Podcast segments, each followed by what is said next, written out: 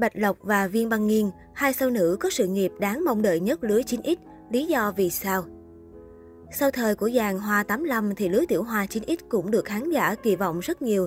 Nhiều khán giả cho rằng, so với Dương Tử và Địch Lệ Nhiệt Ba, con đường phát triển sự nghiệp của Bạch Lộc và Viên Băng Nghiên đáng mong đợi hơn nhiều. Hai nàng tiểu hoa này có điểm chung là sở hữu nhan sắc xinh đẹp, có tác phẩm nổi bật trong tay và diễn xuất ổn định.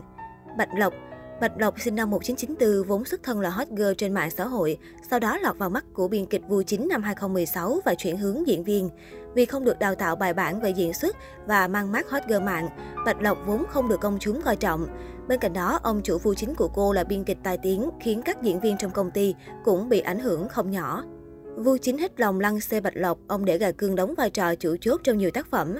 Bạch Lộc được biết đến từ bộ phim Phượng Tù Hoàng 2017 và được yêu thích nhiều với phim Học viện quân sự liệt hỏa, Chiêu Diêu đóng cùng Hứa Khải.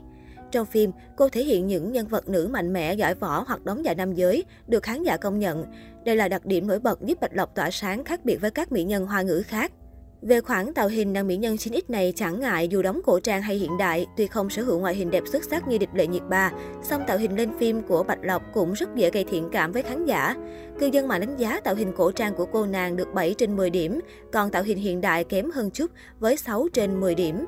Theo Sina, trước khi Trịnh Sản bị cấm hoạt động nghệ thuật do scandal, cô thuộc nhóm 4 tiểu hoa đáng 9X nổi tiếng nhất, gồm Châu Đông Vũ, Địch Lệ Nhiệt Ba, Dương Tử. Hiện tại, Trịnh Sản đã bị cấm sóng, vị trí mà cô để lại đang được các ngôi sao 9X khác tranh giành.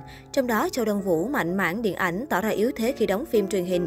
Địch Lệ Nhiệt Ba có ngoại hình đẹp nhưng diễn xuất không được đánh giá cao. Năm 2021, Dương Tử lại hụt chân khi có tới hai dự án bị hoãn phát sóng.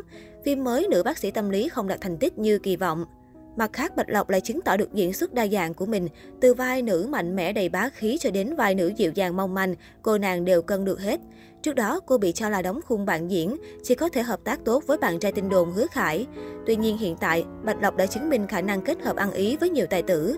Theo Sina, nếu tiếp tục duy trì sự thành công trong các dự án phim, Bạch Lộc có thể vươn lên hàng sao hạng A, đứng chung cùng Nhiệt Ba hay Dương Tử.